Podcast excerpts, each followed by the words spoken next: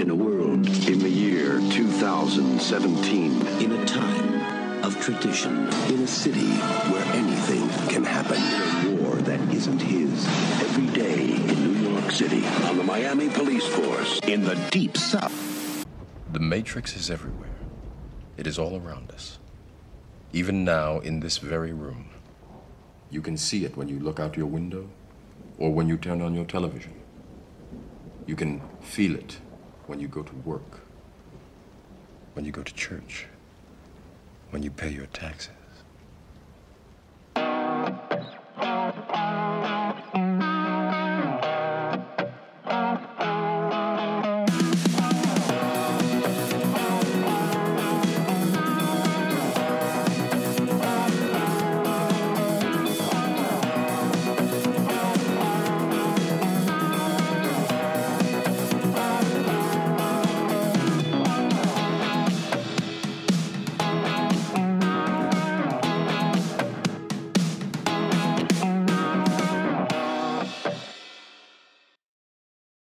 All right, we're back. Welcome back to the Video Store. You are listening to Late Fees. It's the it's the uh, what, what what did I say last episode? Know, the first of two. All movies in, no movies oh, out. Oh, That's what I said. All movies in, no movies out. I'm your host, Justin Davis. I'm here with Eric and Pafifi and Cam. It is a huge weekend in pop culture, guys. Have you guys heard? It is the twentieth anniversary of The Matrix. Yeah, yes, sir. So, of course, we are talking about uh, the Matrix trilogy on this episode. We have a special guest that is waiting very, very, very, very, very patiently right now to talk about it. But before we get to that, um, I think we pretty much all except Eric have been watching the same. We watched the same thing, but we all saw the same movie this uh, weekend. I did. I did not uh, get sucked into the, the Avengers vortex. I apologize. No, it's okay. You're you're yeah. completely fine. I saw the movie twice. I saw it. Oh. I, I'm I'm I'm proud yeah. to admit this now. Prayers up. I, I thought about seeing it a second time. I'm, I'll be honest. I'm proud to admit this. I saw the first one on an illegal Chinese stream.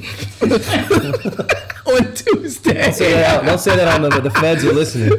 And I said, okay, okay, cool. It was a, it was a DEF CON five stream that I watched this on, so they can't kill me because it already did this money. Uh, then I saw it yesterday, uh, and you know what? I, I had a pretty good crowd. Pretty good crowd. They weren't annoying. My crowd was actually also probably like one of the better parts. They were of the really apathetic. I, I told you, I was like, it was basically all like late twenty, early thirty somethings who like obviously wanted to see it because yeah. it was Thursday, but like overall like didn't really give a shit about what was happening. Like they were fucking laughing at parts and shit. Like which it was very. It made it probably made me like the movie more.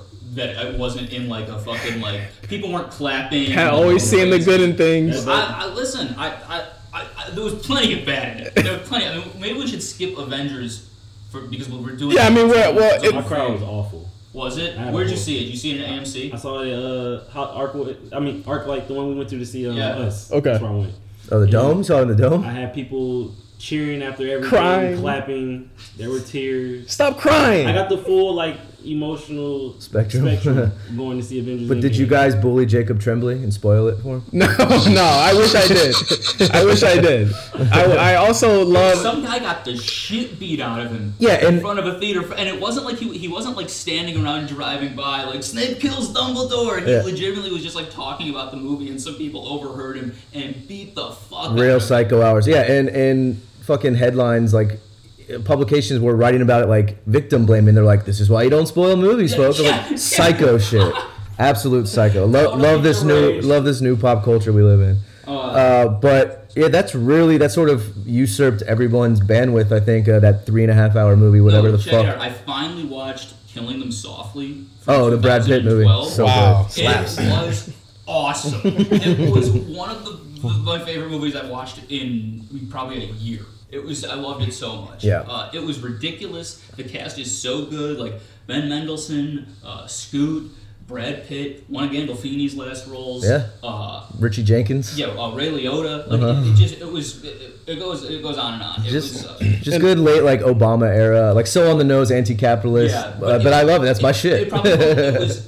Watching it in two thousand twelve, I probably would have been like, "Oh my god!" Like jerk off motion, like get out of here. With, like, the, like Obama we love McCain the jerk off motion on Late Fees. Obama and McCain are on the T V like half the movie, but now it was like, oh, I really like this. Yeah, this give a little really bit of dis, good. a little bit of like spatial, like distance. And one thing, I, one thing I did forget to mention, uh, since of course we're recording these two episodes in tandem, uh, it is going to be Friday when you hear this, but you have probably heard our Avengers Endgame episode on Monday because that's when it aired. Uh, we're not gonna go too deep into the Avengers because we're gonna we're gonna long form that shit yeah. for about twenty, twenty-five.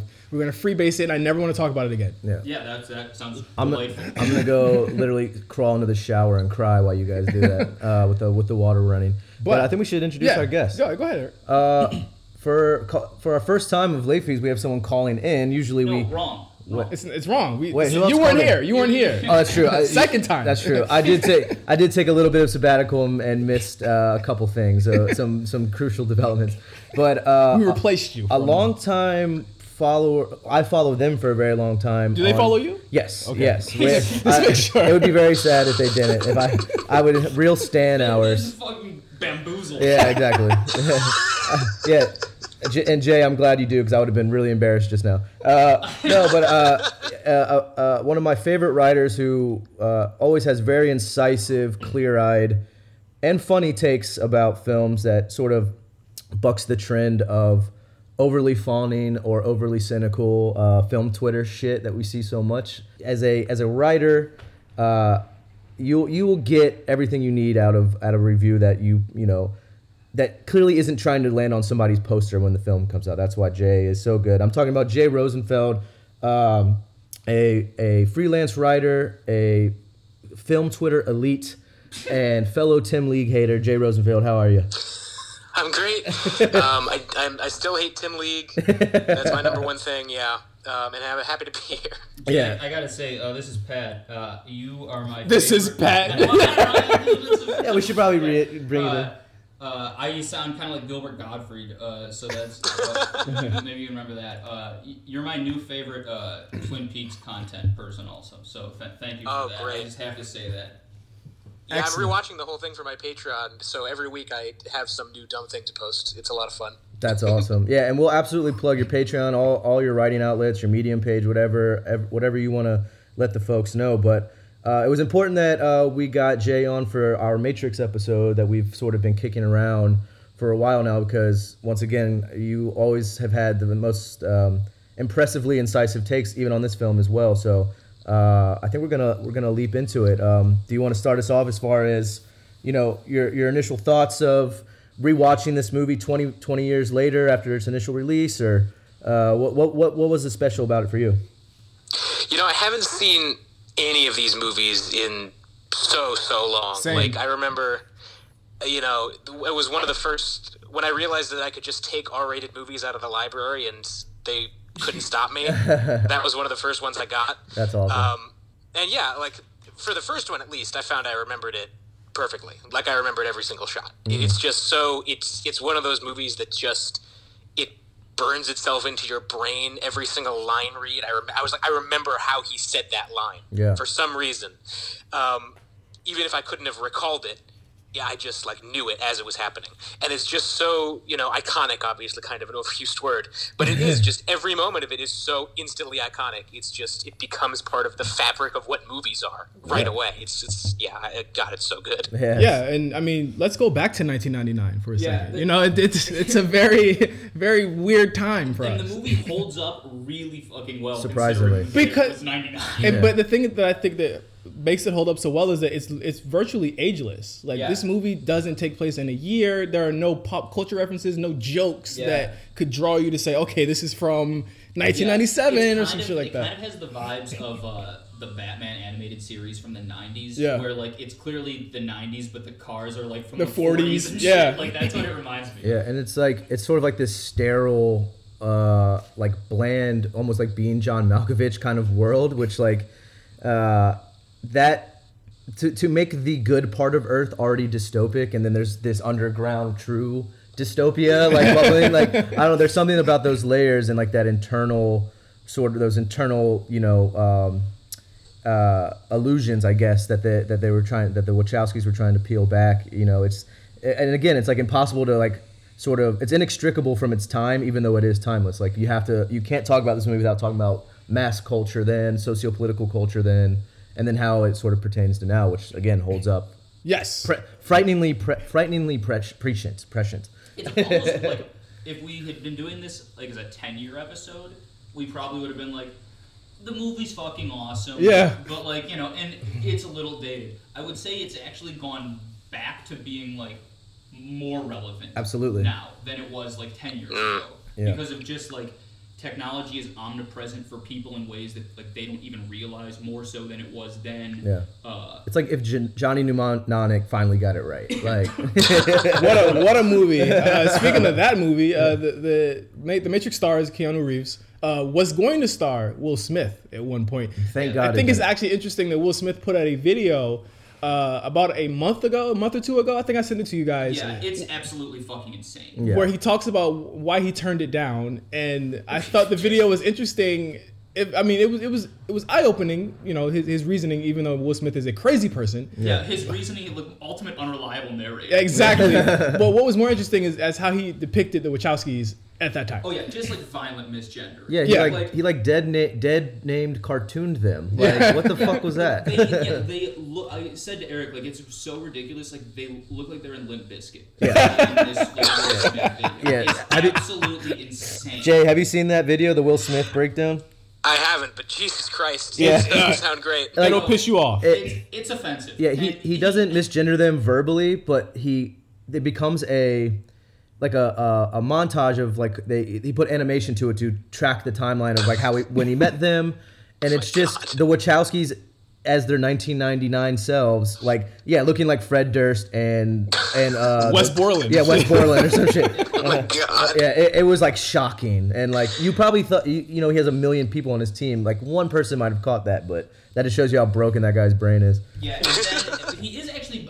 Other than getting that so wrong, he's pretty lucid. About, yeah, he's like, pretty lucid oh, about it. It worked yeah. out for the best for everyone that I wasn't in this movie. Yeah. So how how do you wrap up The Matrix in a in a quick sentence, you know, summary before we actually talk about the movie? I'd yeah. say it stars Keanu Reeves as uh, Mister Anderson, aka Neo, who uh, basically finds that his world is not what it seems. He's you know he's a computer hacker, uh, a computer. Genius, so to speak, who finds out or is searching for a guy named Morpheus, and he's you know he eventually finds him. He's chased into the world of the Matrix. He takes the ecstasy pill. Oh, I'm sorry, a, a, a red pill, yeah, and goes into the Matrix, and that's where our story starts proper. Where I mean, for the time, we had never seen anything like this. This is to me when I was younger, it was the closest thing to. I was like twelve. It's the closest thing yeah. to an anime I had ever seen. Yeah. I- Jay, you really hit it on the head. This has to be almost everybody's first rated R movie. Like, yeah. And if it's not like their first rated R movie, it's like the one you like the one you had the most access to. It was the first D V D my family owned. Yes, it was a huge D V D yeah. movie. Everyone it, had this movie yeah. on D V D. And it had the great thing going for it, which was like even in like the most high maintenance parent households, it had they do, they don't say fuck. They would pretty much max out at saying shit. Yeah. And also the violence is like all really dark like. With guns and like what people think are robots, so like it's really easy to get in there as yeah. an R-rated movie They're, when you're a kid. Most of the people, yeah, most of the people you see gunned down are a simulation. But yeah. again, watching it now in twenty twenty, that sort of detachment's almost even scarier yes. and yeah, and and more violent. The most graphic scene is probably uh, Morpheus in the when he jumps out of the, the wall. Isn't that that's probably the most blood you? Oh, see. Where they're beating yeah, the yeah, shit yeah. out of him. Yeah, yeah, that's probably the most blood you see in this movie. It's mostly just weird, and, and I said this when I watched it on A M C a couple of months ago too. When he, when you see the stomach thing, when when the bug goes in the stomach, oh, I was like, yeah, I literally gnarly. said like they don't make movies this weird anymore. Yeah, yeah, but, because they kind of like assume your intelligence like when like there's no like stupid one liner about what this fucking bug robot is like.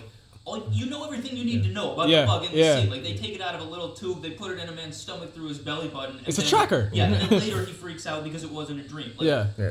It's scary. You know what you need to know. Yeah. Like, it's, it's, the, the first one is so good for an infinite number of reasons. But the, just this, like, Jay, you were saying earlier about how iconic each scene is, and the script is so tight. Like, it's just yeah. boom, boom, boom. Like, every scene, mm-hmm. it's Lean, two yeah. hours. You don't even know you're in a montage scene. Yeah. When he's training for kung fu, until you like sit back and say, "Oh shit, that was a montage." I never saw this. It was like I was, of course. You, you were two. Yeah. Cam age check. Yeah, we, we do a cam age alert probably, every episode. I was probably like, like seven, but like, yeah, like, um, but yeah, like this was probably one of the first R-rated films I saw, and my parents actually willingly let me watch this more than other R-rated ones. Like, I, on other episodes, I say what we do with my grandparents. Or yeah. That's the one where, like, my parents actually let me watch it. And for, like, a kid, like, this had everything I was looking for in a movie. Honestly, like, yeah. guns and, and martial arts. Like, like, all the boxes that I was looking for. And you could also watch it and, like, seem smart. Yeah. Like, this, Jay- this is a movie that made me want a cell phone. Yeah. This is a movie that made me want a cell phone.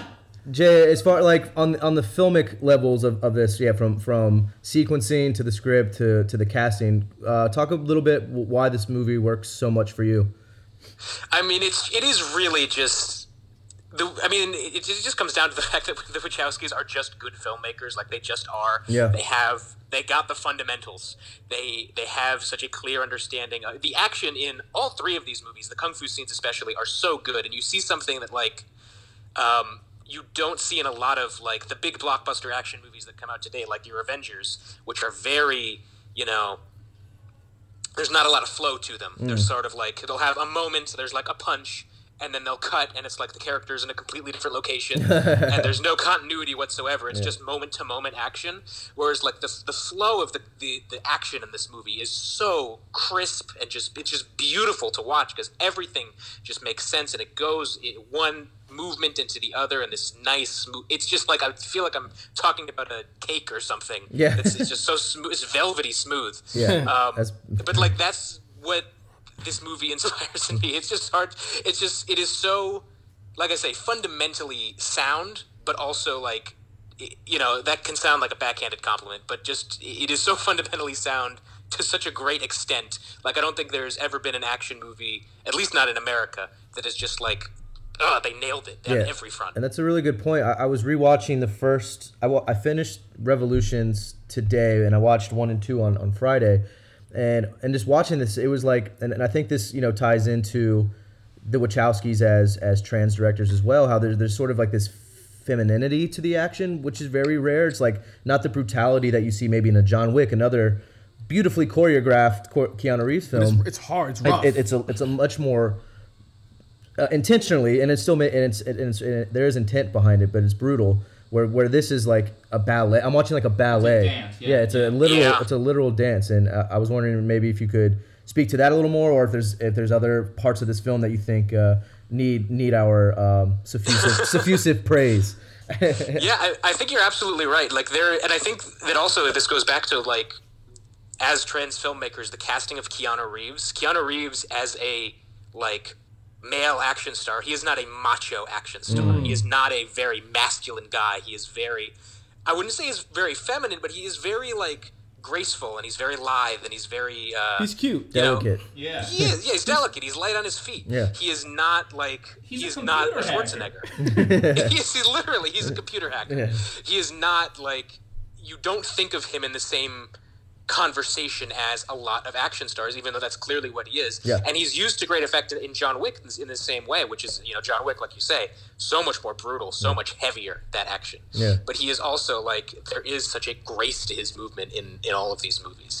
And I think, you know, when we talk about The Matrix as a trans film, it is, it's so funny that, like, it took the Wachowskis coming out for that to become like part of the conversation about this movie, because in retrospect it seems so obvious in like every single facet that that's what this movie is about. Right. Just this notion of like um, Neo is this guy who realizes that there is a there is something that you know the, what he the way he exists, his body is not really who he is. Mm. There's something inside him, and that the world around him is forcing him to express that in a different way. That that is like just. Uh, trans feelings one oh one yeah. in a way. That's a great like, point. Like, that is just what that is. Um, and the whole climactic part of the first movie where he uh, Smith calls him Mister Anderson, and he says, no, my name is Neo. Like, mm. come on. Yeah. yeah. Um, yeah. That's amazing. And, and that that is actually very powerful, because a lot of this movie and his two-hour runtime is is him not just, not really denying it, but being told by a lot of people, like, you define who you are in your own way. Yeah. Even that right down to the Oracle saying, no, you're not you're not the one. You're yeah. whatever you want to be. Yeah. And and that's what I love about The Matrix, you know, more more than anything, is that this is a movie that its hero is define, defining himself. Like, I feel as though it could if it was like Will Smith good Lord, like what would this have looked like? You know, like I, I don't think this would have been the same. I don't think it would have had the same effect to me at, yeah. at that point. Well, you said well, you and I were texting about this earlier, Justin, and I think you made a good point that even though the movies are increasingly failures, I mean, I don't even. I, I think the second one's good and the third one is not great, but. Uh, they, Justin, you really Such a don't pregnant. Like the I really don't like Revolutions. And, but you did say that regardless, they did what they wanted to do. Yeah. And and like that's you can tell that's what happened. So uh, a lot of the crux of the movie again is Neo's training uh, to become the one, or to find out if he is the one. Uh, there is a foil to him, and that is uh, Agent Smith, Hugo Weaving's character, who is uh, the big bad throughout the whole series. Greatest uh, villain casting ever. Is he? Like I, I really think he's tremendous in yeah, this. It's really, up there. Really yeah. Jay, how do you feel about uh, old Hugo? Old Hugo, our, our sweet boy. Hugo. I mean, God, he's just, yeah, he, it's, he's crazy good. Just the way it's so funny that like. The, the casting is so good because he, he's not talking in this movie the way that Hugo Weaving normally talks. Right. Like it takes a good, it takes good directors and a good like casting director to see that in someone. I mm. think to look at him and be like, I, I, I can pull this out of you. There's something you can do something that's like crazy good. Yeah.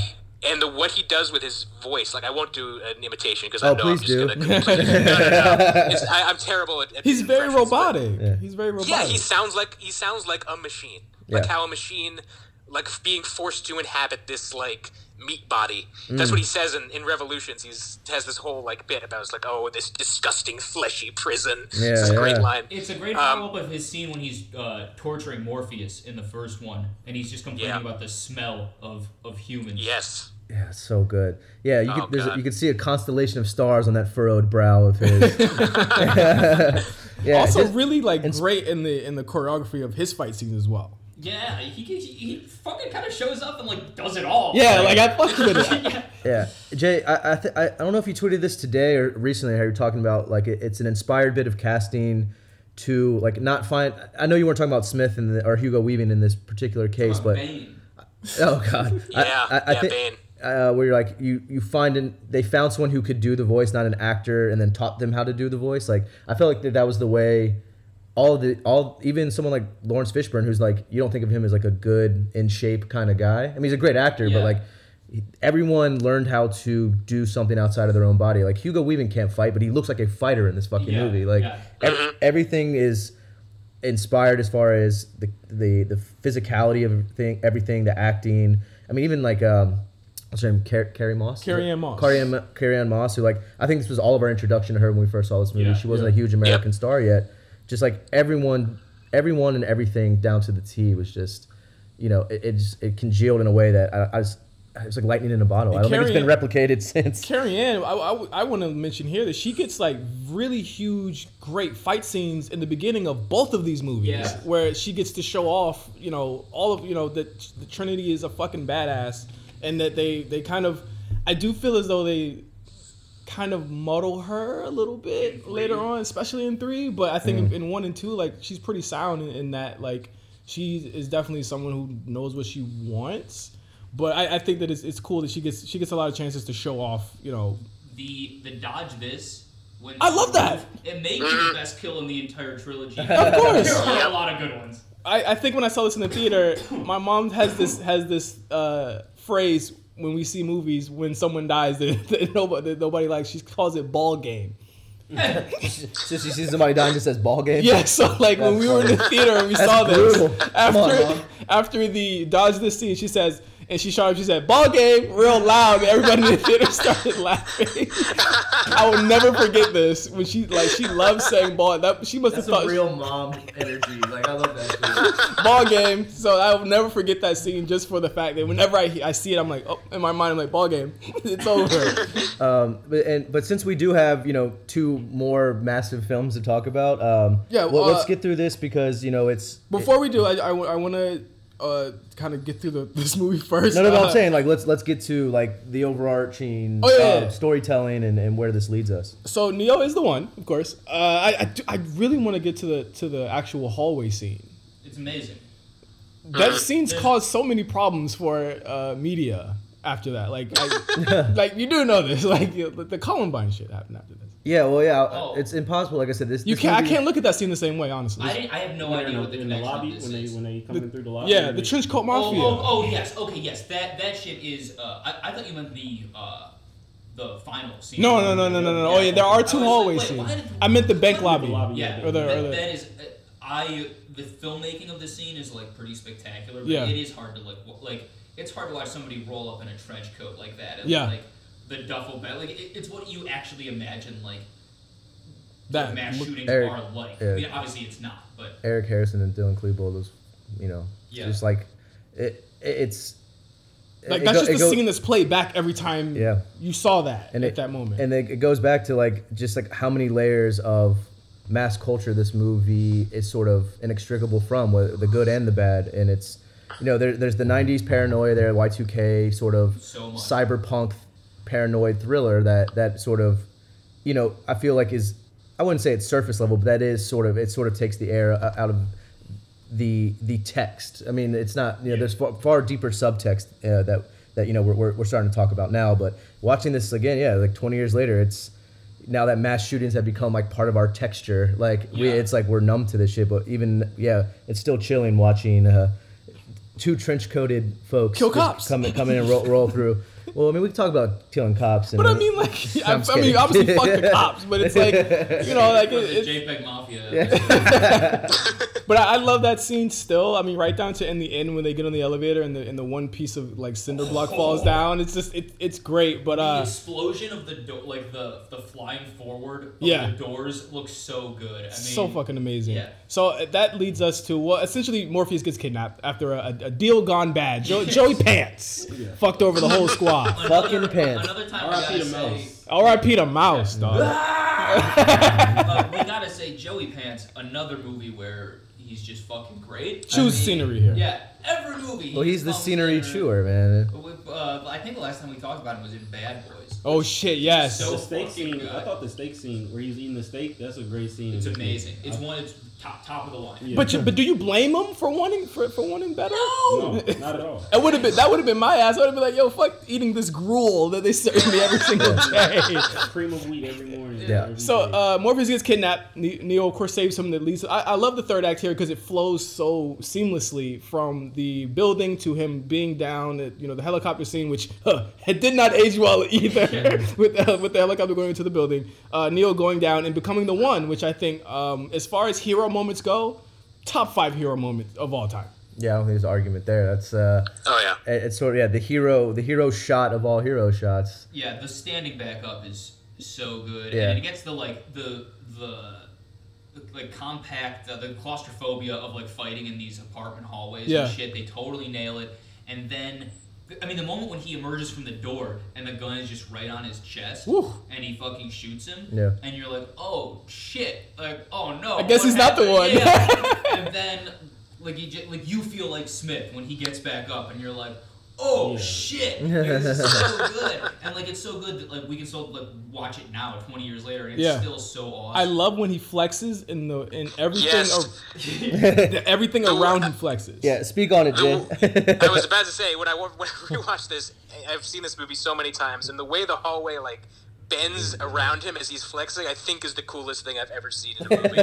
It's amazing. It's what you, and at that time, like, it's what I, you know, big Dragon Ball Z fan at that time there, is what I expected, like the Goku charge up yeah, would, would yeah, look yeah. like, and on the big screen. Um, so, so essentially, he defeats Agent Smith for the first time. Huh, we're gonna talk about how he comes back. Big square, uh, big square quotes, quotes around defeats. Yes. Uh, so Neo, of course, does the coolest thing ever. He's talking to some dude. It could have been me. It could have been you. It could have been anybody. It could have been you, listener, on the phone. And he flies the fuck away. When I first saw this movie and he flew away, everyone in the theater said, what the fuck? This shit is crazy. The Matrix ends. Which leads us to The Matrix Reloaded, dropped, uh, I want to say four years after this. two thousand, two thousand three two thousand three They came out the same year. Yeah, they put out back-to-back to to yeah, fi- to wrap out the, the trilogy. Came out in November. Yeah, yeah, which seems crazy now. That was one of the o- only things I sent over in the, the fake-ass outline that we sent over to Jay. Yeah. Uh, ill-advised, I'd say. Uh, it's it's weird. Like, now, even if they shot something back-to-back, they still put a year between everything. Yeah, now. yeah. uh, The Matrix Re- Reloaded, or obviously, well, The Matrix proper, uh, the, the first movie made so much money. One of the, the highest grossing R- R-rated movies at that time. Of course, W B threw a fucking bag at the Wachowskis to complete their trilogy. Uh, so we were led to The Matrix Reloaded, which is not more of the same. I think it's, I, I honestly, completely, different, completely different type of film here. Yeah. Uh, I, I'd say so.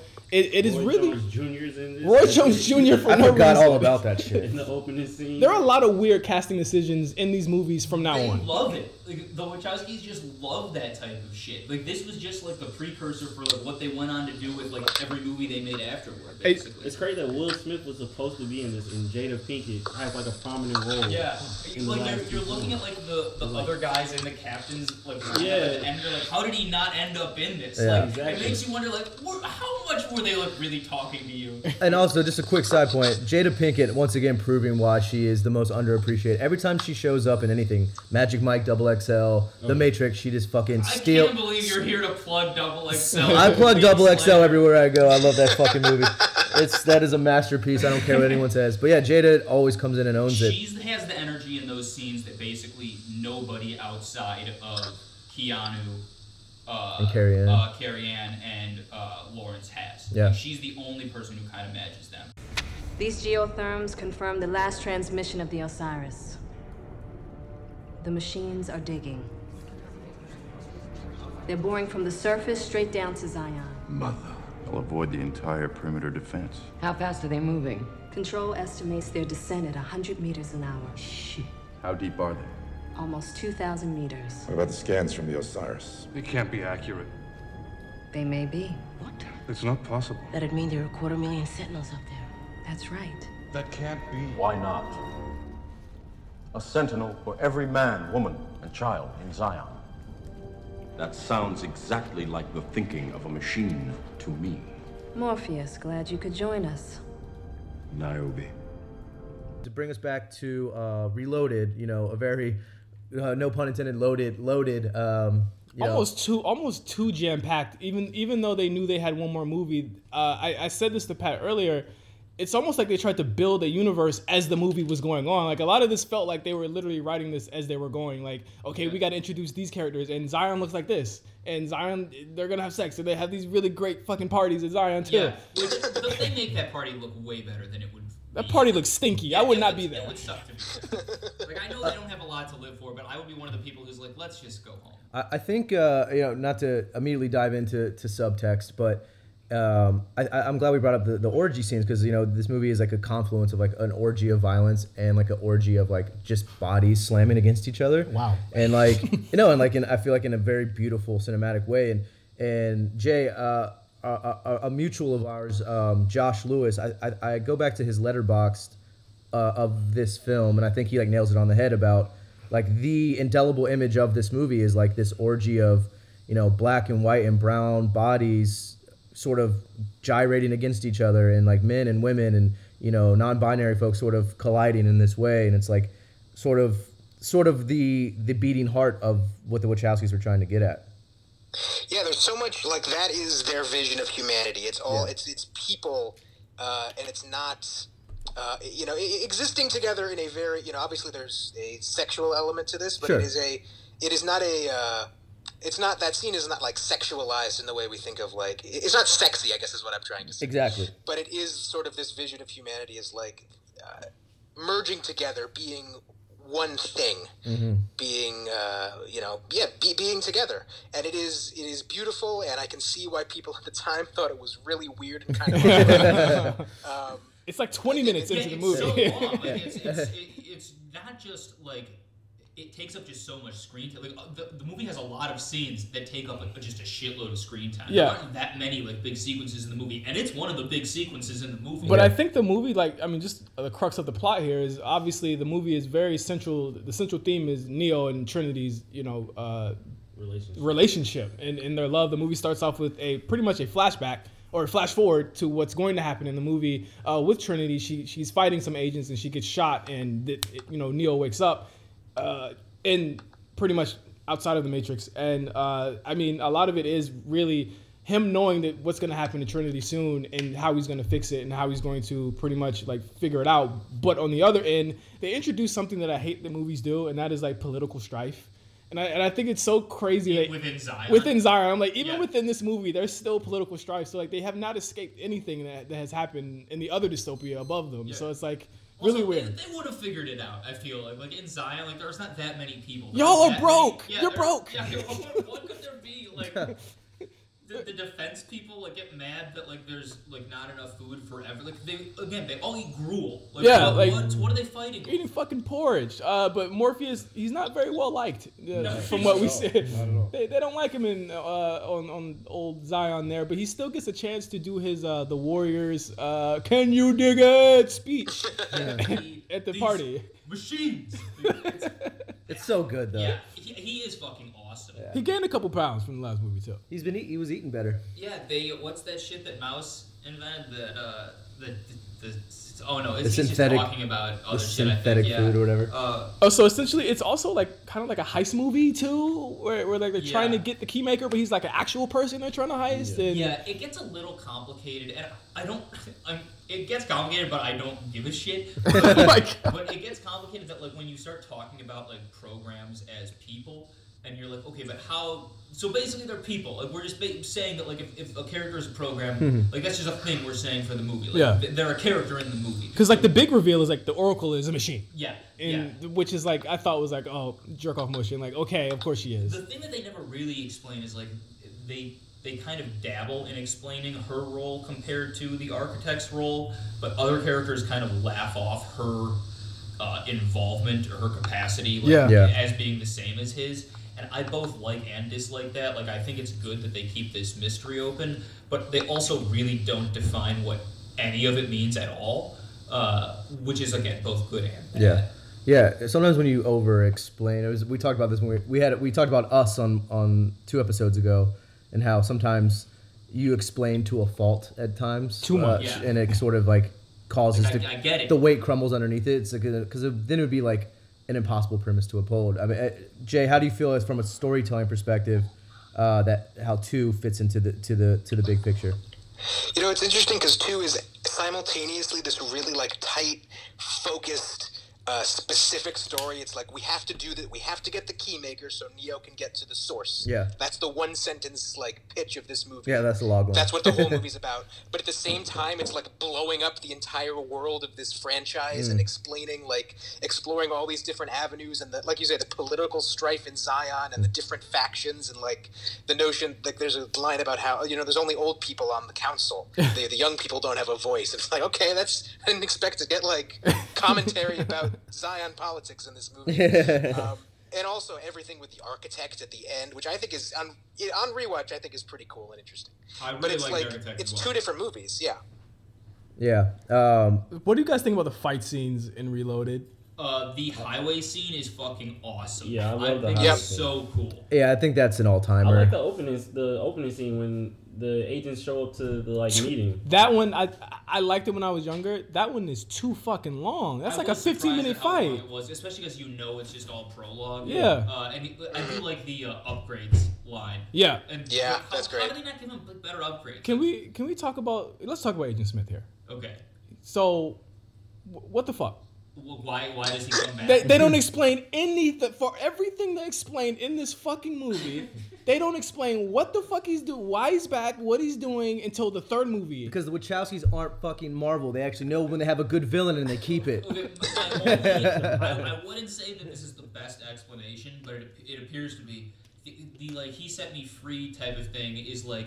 Be, be, I guess this is how this works because Neo destroyed him like so specifically. Like it's not like he shot he went him inside of him. He, like yeah, he like self-immolated inside of Agent Smith, and because of that, instead of just like regular dying and like going back to the source or whatever, he like remanifested like as a virus. Yeah, as as himself, but without you know. It the, was giving me piece, that earpiece. It was giving me past the future vibes here, where it's like okay, remember in Last Jedi when. Uh, Kylo Ren and, and uh, what's her face Rey were like they, they had like that telepathic like yeah. Yeah, thing. Yeah. That's what it gave me vibes of. Yeah, it felt like that were like that, like even like something as like like Harry and Voldemort type of yeah. thing. Like, all villains have like this Link. Like, Link, yeah. Like, it always comes back to Harry Potter. Jesus Christ. Harry Potter came out after. I know, I'm so joking. It could be stolen. I think that. Hey, like, did you guys know Trump is Voldemort? Oh my God. Have you? Has that joke been told on Twitter yet? Uh, no. Sorry. I, I think I. One th- the reason I asked about the fight scenes is because I feel as though there is not one fight scene or scene here that is as uh, epic as the first one in Reloaded. I think I don't think that I don't think people remember that. Like if you talk about Reloaded, they'll talk about how bad it is. They won't talk about the highway I think scene. The thing, I, well, the, it depends on who you talk to. I think that's true too. The highway scene, I think, as far as regular hand-to-hand combat and fight scenes, there isn't anything here that's as good as the final scene in um, The Matrix. Yeah. I don't believe so. But I think the highway scene is one of the, as far as for movies go, as movies go for me, I think that highway, that high speed chase scene was one of the more enjoyable like action scenes yeah. I've seen in a while. A lot of it doesn't make sense. But, um, I hate the ghost. I hate the ghost. The twins. Yeah, I, I love the twins. I love the fucking twins, yeah. man. And, and it goes back to what Jay was saying when Neo and, um, or excuse me, Morpheus um, is is fighting in, in that like that close. Um, like elevator sequence where he yeah. jumps out of the wall and stuff like there, there, there, there is just like a, a, a crisp clarity to everything, even if it defies physics or there's still a visual logic to how the Wachowskis shoot these yeah. action sequences. That when Morpheus jumps yeah. when the trucks hit each other. It's incredible. It's crazy. Yeah, it's, I know it's it's like it's it, it, just the grand. The, the, the bombastic oh, scale of all these are just we, we you have to chef's kiss it. Briefly, the, I think the reason a lot of this like ridiculous world exploration works uh, is because of uh, the Merovingian. I, I was just about to bring him up, and I, well, as far as fight scenes, I thought the scene I don't remember in the movie and everything. I thought the scene where he comes in and he brings like his whole like the squad, squad yeah. and Neo fights them. I thought that was a pretty good scene as well. Too. Yeah, but Neo was like God. He should be he punching their yeah. he should be yeah. punching their brains yeah. out like. like he hits them with, like, the, with the axe in his hand and yeah. he leaves. Like I thought I, that was pretty interesting. I thought that was a pretty.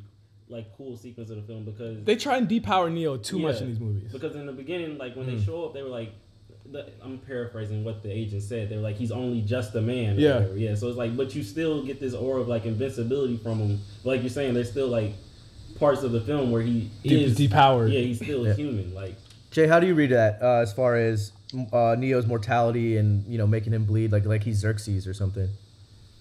You know, it's. I, I definitely get that, but also there's a there's an extent to which it's just hard to complain because the fights are so cool. Yeah. I don't mind watching him just wipe the floor with every single person he encounters, just because it's like, it's awesome. Every all of his fights in this movie are great. One, I think the jokes the jokes in these movies are a, a little uneven. Oh, they've dated further removed from from the, the situation, but some of them are still pretty good. And again, I I just could like praise the Merovingian all day, but his delivery of like. Okay, you do have some skill. It's pretty good. Every like, murders everyone in yeah. ten seconds. It's so awesome. Uh, one one joke that, that's gone unsaid is when uh, Morpheus pulls out a katana on top of a truck. Oh yeah, he, yeah no, that, no. that what was, was the point of that? That was just like it was. Uh, it's a nod to the kung fu. Yeah. Uh, on a truck. But, they, but that's like the co- like the co- a literal collision of like. American action and yeah. and Japanese kung fu. It's just like we're gonna put we're gonna put this graceful uh, kung fu action sequence on top of a fucking Chevrolet. Yeah, yeah literally like, the Jesus. most like, graceful weapon that exists, yeah. and like we're gonna crash a semi truck. with Yeah, it. it's so like it's like the best part of like Amer like the the, the dumbest yeah. American Think about it, the uh, exceptionalism. Was two thousand three, Katana Kill Bill was out. Katana oh yeah, we're the in. There was Blade Blade Two yeah. out in two thousand two. And we we were two years into the Iraq War. Big S U Vs were a big deal, you know what I mean? Ga- gas, gas guzzlers in the war for oil, baby. And we sent every guy to Iraq with a katana. Yes, this, this is fact. This is fact. This so early on in The Matrix Reloaded, uh, Smith takes manages to take over someone's body and, and uh, go back with them uh, to Zion. Bane. Bane.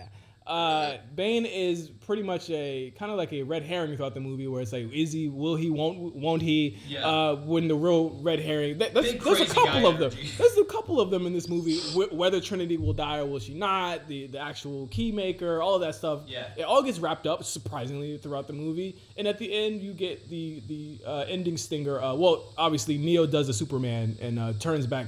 Time it speeds all the way yeah, up. Flies all the way. I've never so seen anyone move this fast.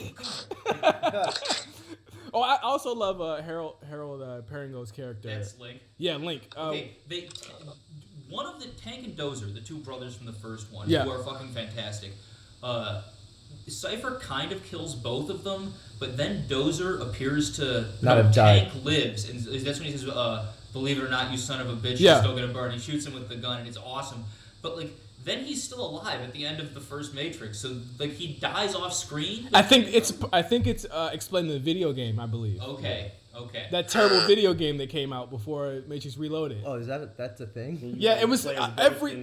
Yeah, everything I, is I canon like in that I in that too. game. I, I had it on Xbox. Yeah, I got Holy it for Christmas. Shit. The yeah. video game's canon. I knew yeah I knew the games existed. I didn't know they were they were like part served as continuity. Yeah, for, yeah, oh yeah, fuck story, me. Yeah. You know how the Animatrix, even though it has like nine movies, does have like pretty canonical stuff in it. Like it has the actual robot uprising. I will shit. say yes, but I watched it on mushrooms. I don't remember anything. Jesus okay, Christ! It does, I, I haven't watched it like since high school, and like seeing like a Final Fantasy style woman in a thong during a fight scene was like peak living for me. So I watched the Animatrix Jesus. like a lot, but it does have a lot of canonical stuff in it, and so does the fucking Enter the Matrix game, where basically you just want to like do bullet time mode the entire time. And there is a cheat that lets you do that. Yeah, and yeah. you play as Ghost and Niobe, the Jada Pinkett Smith. Because they're, they're like during the Reloaded, isn't their job to like get the ship somewhere or something? Yeah, yeah. yeah. So that's their story, like in the video. Holy yeah. shit! That's, and it ends. It ends right as Reloaded starts. Exactly. Yeah. yeah. It ends right when Reloaded starts. They like shot scenes with Jada, like live action yeah. stuff for that game. Yeah. yeah. Right. Oh my god. Yeah. yeah. I would do a let's play of that, because it's actually kind of interesting, because there is a lot of live action stuff in the game. My life is a lie. I yeah. had no idea. I, I was honestly surprised by, I, I think, how much I was bringing from Enter the Matrix into, like, projecting that onto Reloaded yeah. Revolutions. Like, but, oh, no, this is stuff that's just from the video game. Like, I thought these... Like, Ghost doesn't even fucking speak in the movie. At all! Like, but, like, I thought he was, like, a huge character. He's a video game person. Uh, so, in the end, uh, Neo does save Trinity. He digs a bullet out of... Superpowers. Super her heart, right? Her heart, yeah. Yeah, under her heart. Uh, and they do get, they go back and they're like, you know what, I love you. And he's like, you know, I love you too. And then the stinger. I, I always hate, like, I, I hate to love the actual end, uh, end of movie stinger for re, for uh, Reloaded, when they like. He opens his eyes and the movie's over, and you get another Rage Against the Machine song. Yeah, but okay, but before that, when he stops the Sentinels in like oh, yeah. outside of the Matrix, yeah. I think it's like. A, like, one of the biggest moments of the entire series, yeah. actually, because that's where like there's a shitload of different interpretations. It breaks the rules. You can have. Well, maybe uh, it either uh, you can either go with like he basically uh, they predicted how important like Wi-Fi would be more or less, yeah. and his connection to the Matrix was so strong that he like carried it with him even when he wasn't plugged in. Jesus. Or uh, that they were still in. Uh, Another Matrix, which is a very popular uh, idea yeah. about the movie that, that, that, that no one is ever actually in the real world. We have not discussed, arguably, probably the most like memorable part of the movie as far as me, like Agent Smith being able to have clones and all of these. Oh yeah, like, yeah, yeah. We have not discussed this. yeah. Oh yeah, yeah, yeah. That was like let's talk about the clones. Insanity. yeah, that's probably the last major scene we still have to discuss. Yeah, like, the, the park fight. Exactly. Like I remember, again, too long. Yeah, that was an extremely long scene. Way too long of a fight. I, I think that a lot of well, obviously that was the. Uh, the advertisement for the movie was him getting on the pole and, and running across around, them. Yeah. That was the, the money shot of yeah. the trailer. Trailers used to be so fucking awesome. Yeah. In the movie, to me, tw- uh, not even twenty years later, but a decade later, like not so strong to me this time. It it, it looks so, a lot of the stuff in these looks movies good. looks good. Yeah, yeah. surprisingly. Plenty of it doesn't. Uh, the Gundams that they're using in the third movie, the with like the bullet, yeah. the things. Those don't look very. They look good. Like Hot Toys toys. Yeah, uh, yeah, the, yeah. The Sentinels actually kind of get worse looking the deeper into the frame. I was like, it looked better in ninety-nine compared to two thousand three. How, like, that's why yeah. the, the Star Wars movies from the seventies look better than the Practic- prequel trilogy. Practical yeah. technology, because, yeah. like that shit ages. Or let's talk Ooh. about The Thing, and how the original The Thing looks way better. The horror movie than it does the two thousand. Oh right, oh the John yeah, Carpenter movie. Yeah, yeah, yeah. I'm, I'm surprised you even saw that movie. I, yeah. I, I think it's one. That's one of my favorite films. The old one, right? Yeah, the old one. Okay. Yeah. Uh, no, I was. I'm glad we brought this up because we have such a diluted and just like degenerate view of superhero movies now because of we've been inundated with them off you know, these algorithmically made assembly line bullshit movies that Marvel gives us. And, you know, I, I think that, I mean, I don't want to relitigate Batman versus Superman, but I feel like that's the better looking of all the superhero movies. Yeah. But anyway, I, re- I watched two, or Reloaded yesterday, and this is the wonkiest the C G I or the, the, the special effects look, but there's still, it still looks better than like the the orgy of flames of like maybe Wonder Woman at the at the third act. You know what I mean? Like it is a it is a relatively strong third act, you know, sequence that sort of ties the movie up. And yeah, there's like I think a, it's way earlier in the movie than that. I thought it was one of the fi- when he's fighting all of them in the park. Yeah, I think that's I was, like the middle of the movie. Oh, uh, reg- these movies. It's like the first hour. Pace. It's like the yeah, first they're, hour. They're all over the place in yeah, terms of pacing. Because this one. Two is two hours, sixteen minutes, I think. Yeah, and then three is, is like a clean two hours. Two. Yeah, I, yeah. I was actually pretty impressed. Yeah, yeah. Pa- pacing aside, I feel like this movie still looks better than half this shit that we're getting now. As far as, you know, big budgeted, you know, blockbuster spectacles. Tint, baby. I just think all these characters are so cool. Yeah. Like the, the plot is so shaky and gets so much shakier in the third one. Yeah. But at least for the second one, they they hold it together pretty well. So uh, just a, as a wrap up before we take a break right here. Matrix one, we're all keeping this in the video store, correct? Oh, yeah, absolutely. Yeah. Oh, yeah. yeah, I'm sorry, Jay, I forgot to explain the uh, the gimmick here. That, That's not a gimmick. Uh, the gimmick is not it's a bad real word. Life. It's not a bad word. It's not a bad word. The the the the, mach- the the device the device that we use to rate these movies, where we keep them in the movie store or we let them check out. We don't care if it ever comes back. So we're going to keep the Matrix in the movie store. Yes, and video uh, store, man. Get the gimmick right. Yeah. What is that? Well, where are you, Eric? Oh, I'm heading to the movie store. I'm fifty-seven years old. I don't know if I told you this. Uh, uh, but yeah, and how, how do you feel about uh, two overall as far as whether it's, you know, a, as filmmaking proper or just as a as an anchor in the trilogy? Wh- how, what are your feelings on two? I like two a lot. You know, on rewatch, I remember, I think that part of the reason that two and three are so often like maligned is that people saw them right back to back, so they remember the worst parts of three, and they remember that as being part of two. They that's just remember point. Them as one thing. Absolutely. But like, and I think that's what I remembered them as, like as well. I I just remembered every, all the you know we'll get to three, but yeah, I like on rewatch. I really liked Reloaded. I think it's a lot of fun. There's a, the a lot of the, the highway chase is incredible. Um, There's a lot of great action. The way it kind of blows up the world is cool and interesting and, and, and, and thematically uh, dense in a way that the, even in the way that even the first Matrix wasn't. Mm. Um, it kind of it kind of it gets into it in a more specific way, whereas the first Matrix is very broad and kind of like pulling from every philosophy book you could possibly yeah. imagine. It's getting like and then in Reloaded it kind of is like, all right, well here's the action, here's the couple of ideas we're kind of we really want to talk about. So we're going to keep The Matrix, and you know what, I'll keep The Matrix Reloaded. I'll keep it. I, I liked it overall. Yeah, I'm keeping both The Matrix and The Matrix Reloaded. Reloaded's not the first one, but it's still an enjoyable watch for me. Yeah, and the, the stuff it introduces for me is, I consider it so important to the movies overall. Yeah. Like, it's, you gotta have it. You Absolutely. Have it. Uh, so, when we come back, we're going to talk about a man and a train. We're going to come back with The Matrix Revolution. The Matrix Revolutions. On Late Fees, we'll be right back. Do we have a deal, Mister Reagan? You know, I know this steak doesn't exist. I know that when I put it in my mouth, the Matrix is telling my brain that it is juicy and delicious. After nine years, you know what I realize?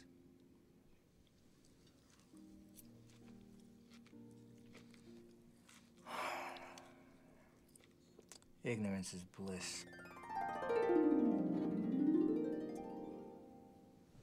Then we have a deal. I don't want to remember nothing. Nothing. You understand? And I want to be rich. You know, someone important, like an actor. Whatever you want, Mister Reagan. All right, you are not you. You are the one, and you are listening to Late Fees, the Matrix episode. I'm Justin, here with Eric, Pat, Cam, our special guest, Jay. What's going on, Jay? You, you, you good?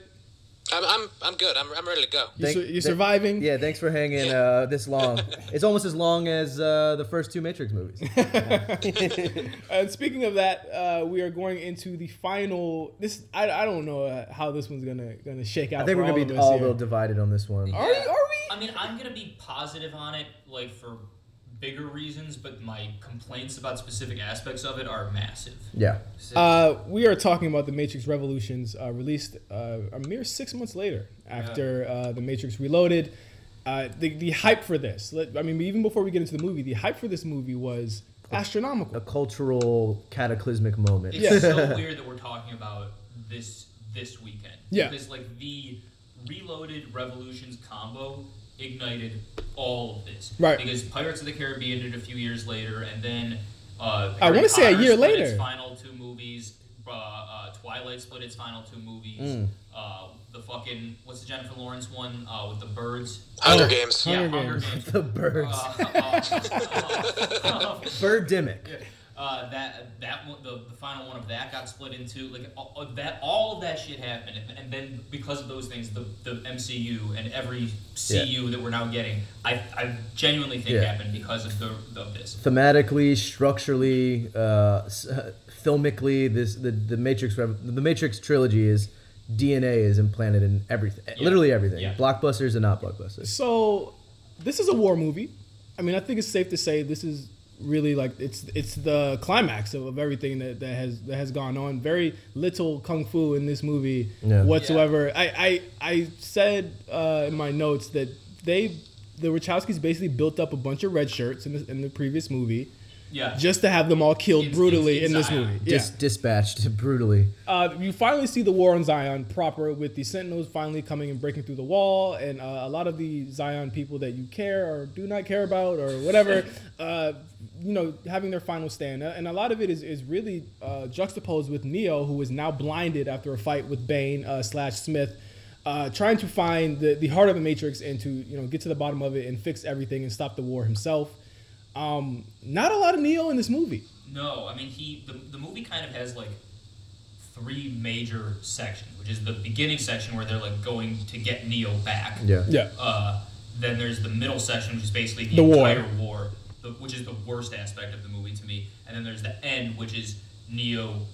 Uh, the, the Bane shit happens on the ship while the war is happening. Mm-hmm. And then Neo and Trinity get to the Machine City. And then Neo fights the Smith. A K A clone at the source. Goku versus Vegeta yeah. at the end. Uh, and the first half, I said this earlier, the first half hour is awesome. And the last half hour is awesome. And the Zion shit in the middle is insufferable. A real drag. It's yeah, really it drags. Yeah. It drags. But before we get to the the middle uh, drag, just my favorite part of this movie is is within the first ten minutes where this absolute unit delivers delivers the line over my big dead ass.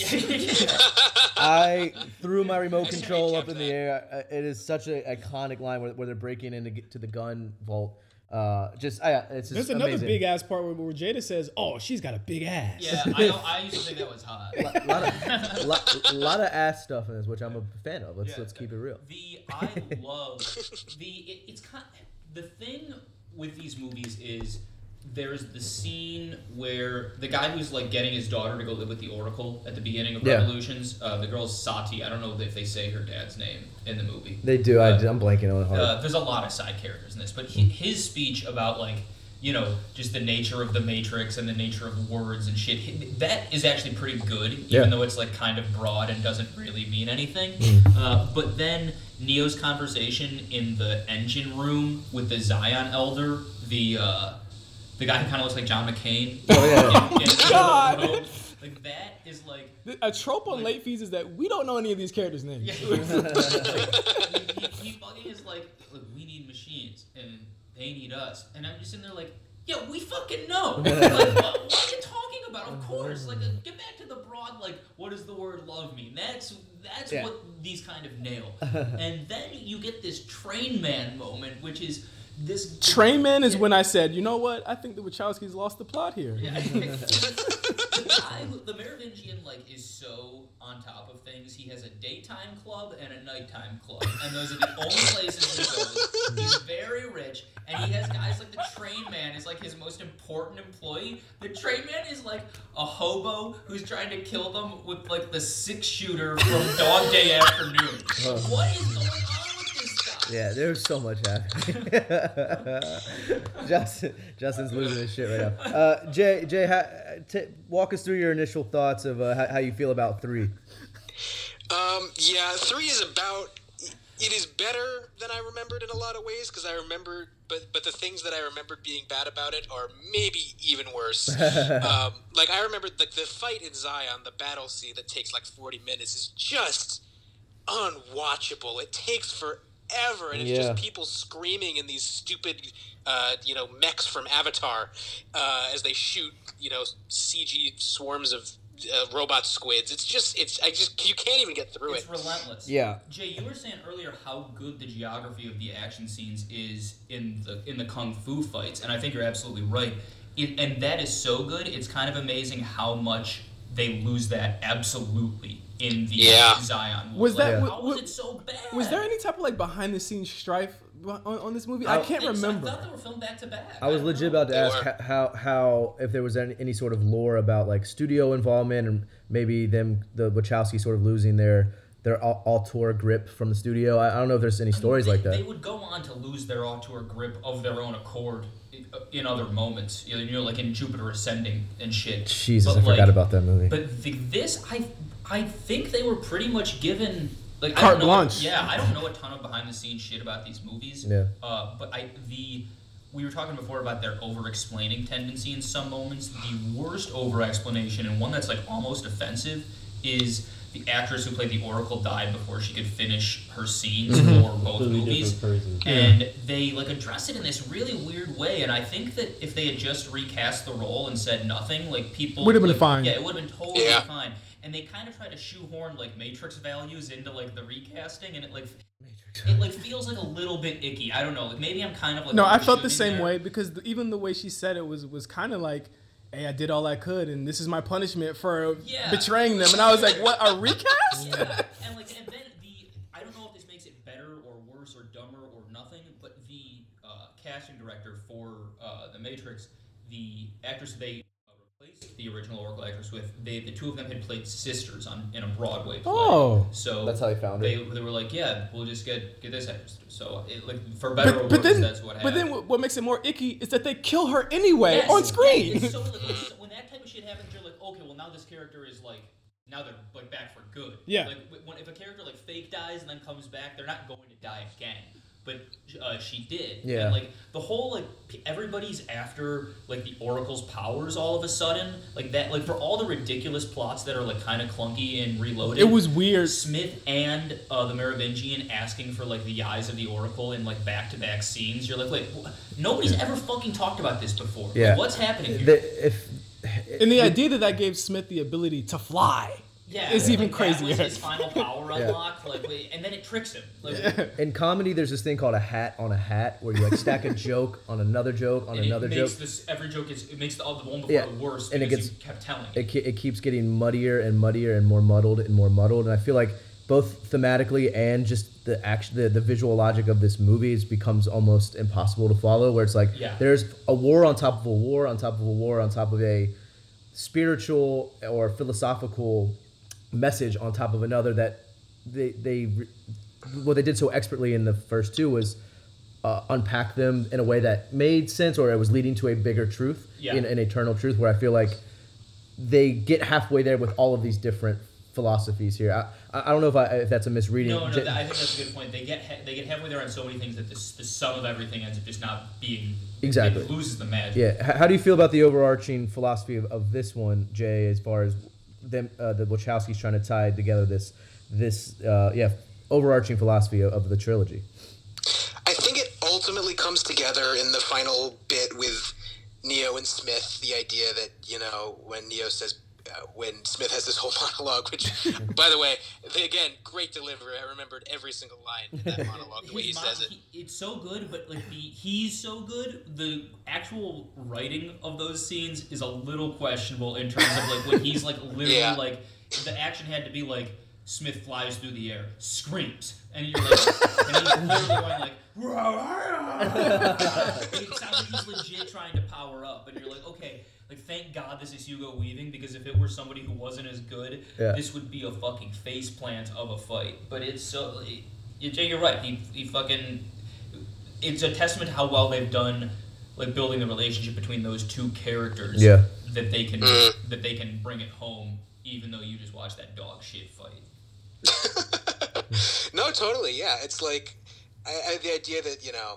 Why do you fight? Because I choose to. That's like the key moment of the whole franchise. Is mm. Neo embracing, you know, embracing real choice. Not even like, you know, when the architect in the second one is talking to him about how choice is what destroys the Matrix every cycle, because humans have, and he offers Neo this choice of you can reset the Matrix or you can go save Trinity. And the idea that they ultimately come to is that that's kind of a false, like that's not free will. Someone mm-hmm. offering you two paths, because those two paths are predetermined by the person who's giving it to you. Right. That's not actual choice. So Neo, by choosing, you know, that's, you know, by choosing the third way, by choosing his own destiny, um, is able to actually create a, a real solution. Um, yeah, I, like I think that that ultimately comes together, but it is so so muddled through like this this middle third of this movie.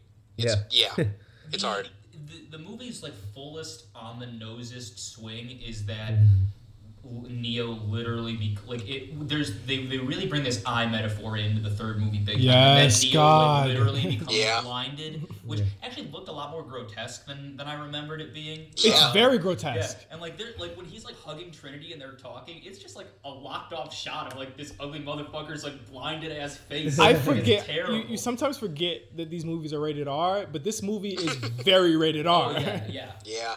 Uh, the also one of the biggest Christ moments ever on film when they send the surge of energy into Neo's body. Oh uh, God! And, and fucking, not only does Neo's body basically become a cross of light, but it also grows like massive angel wings of fucking fire. Yeah. It's so it's so it's lost lost know. the plot. Yeah, it's yeah. Th- I think Jay's right that they bring it home between those two characters, but that Zion fight is like it's limping over the finish line. And it essentially, I would have loved it if it had been not in Zion half the movie, but I would have loved it if it had been Agent Smith specifically saying, "Okay, this is my army versus your army."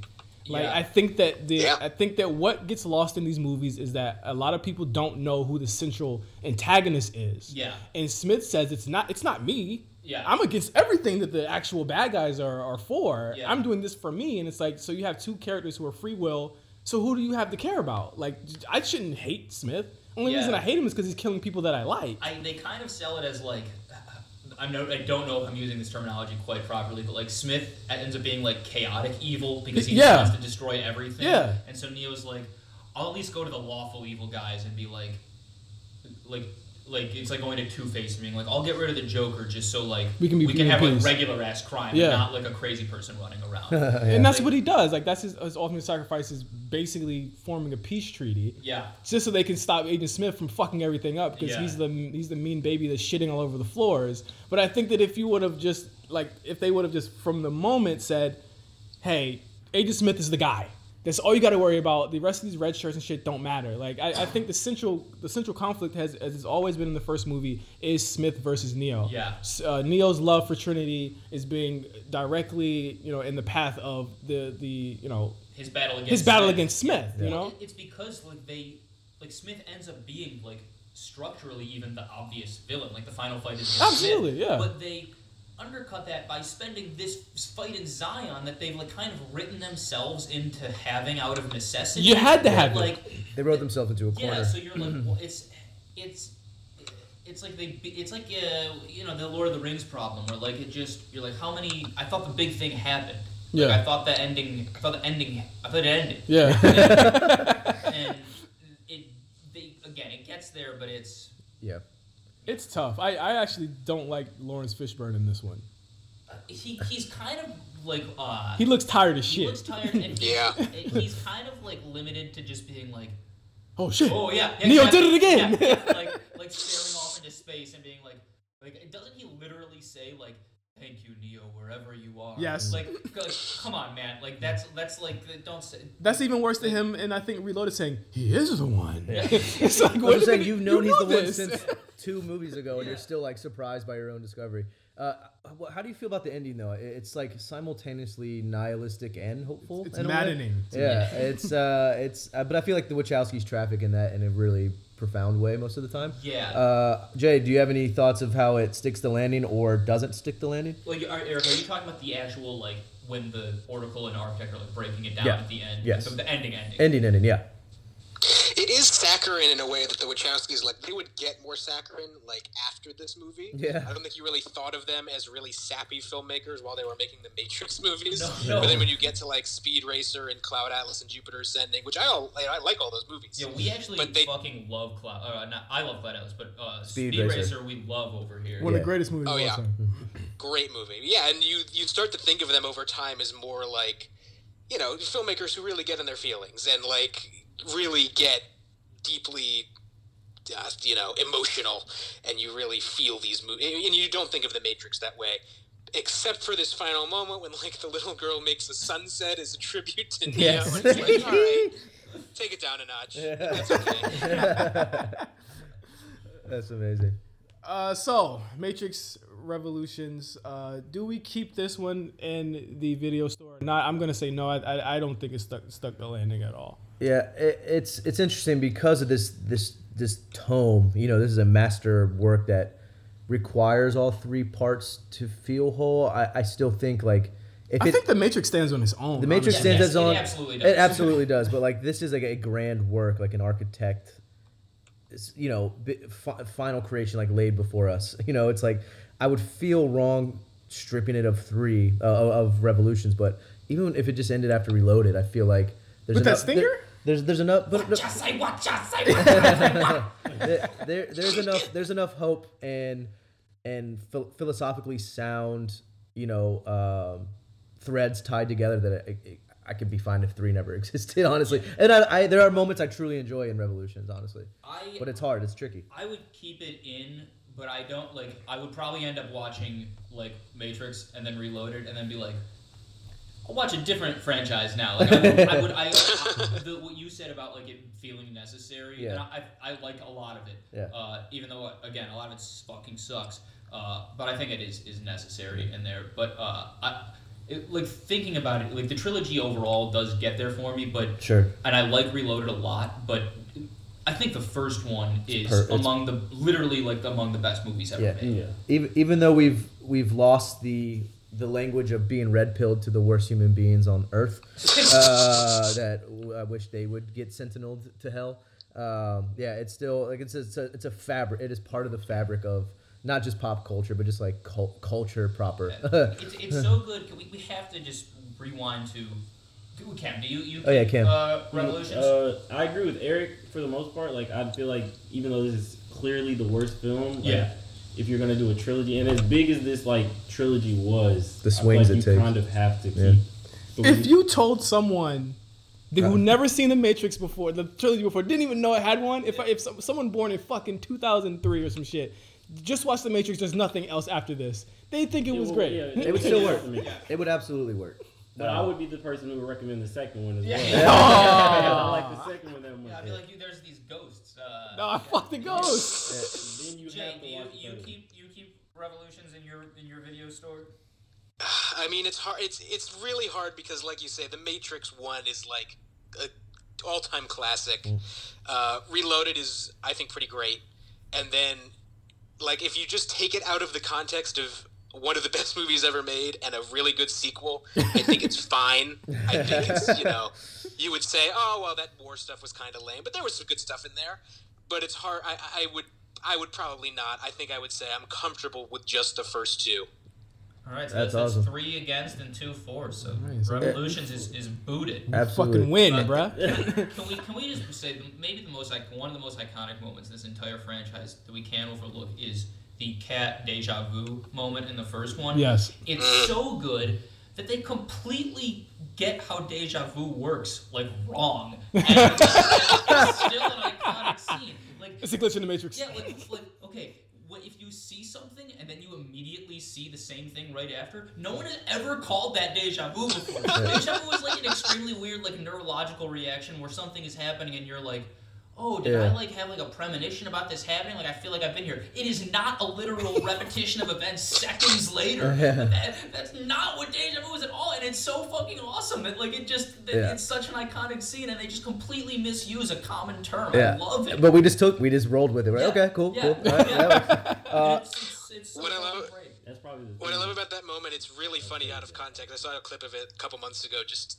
taken out of the movie. He says it in this very nonchalant way, like, whoa, deja vu. And then it, then it cuts to Trinity and Morpheus doing the dramatic head turn. There's like a whoosh sound effect. Yeah, yeah, it's like, at the same time we get a classic Keanu whoa moment. And yeah. then, yeah, and then, yeah, that, that extreme zoom in on a dolly. Uh, do- dolly shot of, yeah, Carrie-Anne Moss and, and Lawrence Fishburne, like the world just collapsed. Oh my God. Uh, Wait, Cam, were you yeah, Cam, would you just... No, no, never mind, never mind. Uh, uh, Jay, before we let you go, um, I know we talked off mic about this. Uh, did you have any more to say uh, as far as the um, the the journey as uh, the Wachowskis as trans directors? Did did did we touch on everything you wanted to as far as how um, Revolutions deals with that as well? Yeah, you know, I mean, it's mostly in the setup that we see in the first one, I feel like. But yeah. also I think that, you know, I haven't watched these movies since coming out myself, mm-hmm. so it's kind of it's I'm still kind of unpacking how uh the, the the sequels especially kind of deal with that. I think there's certainly a lot to think about with how the way Neo wins is by letting himself be sublimated and then destroying Smith from the inside out. He mm. did it twice, I guess, because yeah. he does it in the first one too. Um, Smith is so yeah. stupid. Smith is really stupid. Oh, sorry, Jay. I didn't. I didn't.